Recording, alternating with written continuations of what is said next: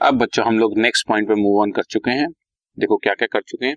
What is partnership what is partnership deed and absence of partnership deed how interest on capital is calculated how interest on drawings is calculated how profit loss appropriation account is prepared now next six point past adjustment of profit यानी कि partners के बीच में, past में अगर कोई profit distribution में कुछ गलती हो गई है या गलती तो नहीं हुई, वो इस साल में पिछले साल को चेंज करना चाहते हैं।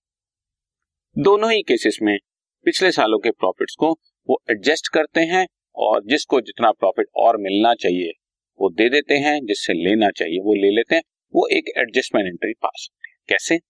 वो मैं आपको करके दिखाता हूँ। फ़िलहाल आपके सामने जो थियरी में लिखा हुआ है एज अ नेम एम्प्लाई जैसा कि नाम से ही पता लग रहा है past adjustment mean adjustment regarding past past की कोई भी एडजस्टमेंट करनी है।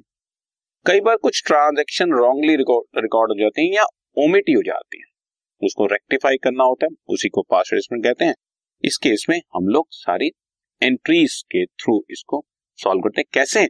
डिफरेंट टाइप्स ऑफ़ क्वेश्चन हैं, जो कि मैं अभी आपको सॉल्व करके okay